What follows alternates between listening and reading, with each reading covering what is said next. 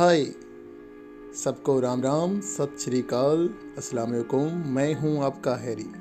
आज हम नया एपिसोड लेके आ रहे हैं, जिसका नाम है बाबा हरभजन सिंह। जी हाँ नाम तो सुना होगा। भारतीय सैनिक देश के लिए अपनी जान तक निशावर कर देते हैं। शहीद होने के बाद इनका अपनी मातृभूमि के प्रति लगाव कम नहीं होता। ये आखिरी सांस तक अपनी अपनी मातभूमि के लिए लड़ते हैं और हँसते हँसते शहीद हो जाते हैं। अंतिम सांस तक देश के लिए लड़ते हुए बहुत से सैनिक, सैनिकों की गाथा तो आपने सुनी होगी, लेकिन आज हम आपको एक ऐसे शख्स की कहानी सुनाने जा रहे हैं जो अपने देश के लिए शहीद तो हुआ, लेकिन उसका प्रेम, लगाव, अपनी मातभूमि के लिए शहीद होने के बाद भी कम नहीं हुआ। और वो शहादत के बाद भी सरहद पर अपनी ड्यूटी निभाता रहा। ये बात सुनने में थोड़ी अजीब तो है, लेकिन लोगों की माने तो इस बात में कई हद तक सच्चाई है। तो चलिए, आपको सुनाते हैं भारतीय सैनिक बाबा हरभजन की पूरी कहानी। पंजाब रेजिमेंट में बाबा हरभजन 9 फरवरी 1966 को शामिल हुए।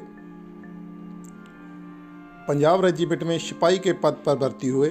1968 में वह 23 पंजाब रेजिमेंट के साथ पूर्वी सिक्किम में सेवारत थे। 4 अक्टूबर 1968 को खच्चरों का काफिला ले जाते वक्त पूर्वी सिक्किम के नाथुला के पास उनका पाँव फिसल गया। और वो एक घाटी के नीचे गिर गए और उनकी वहीं पे मृत्यु होगी। पानी का तेज बहाव उन्हें बहाकर दो किलोमीटर दूर ले गया, जिससे भारतीय सेना को उनका शव नहीं मिला था।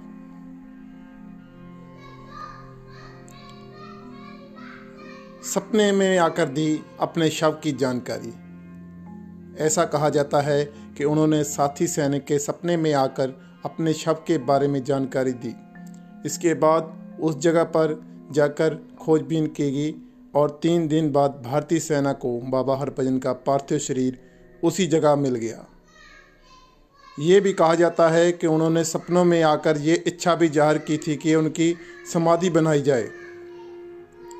शहीद होने के बाद भी उन्हें सेना में रखा गया।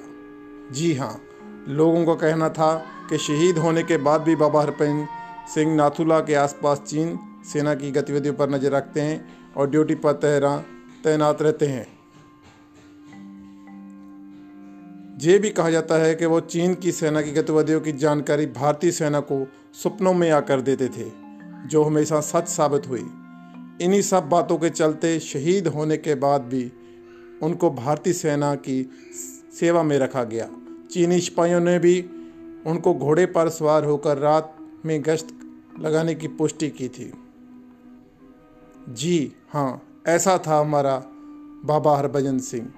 छोटी ही उम्र में शहीदी का जामा पिया और आज भी हमारे देश के रक्षा करने के लिए बॉर्डर पर तैनात हैं। सलाम है ऐसे शख्स को जो आज शहीद होकर भी देश की सेवा कर रहा है। जी हाँ ऐसा था हमारा बाबा हरभजन सिंह।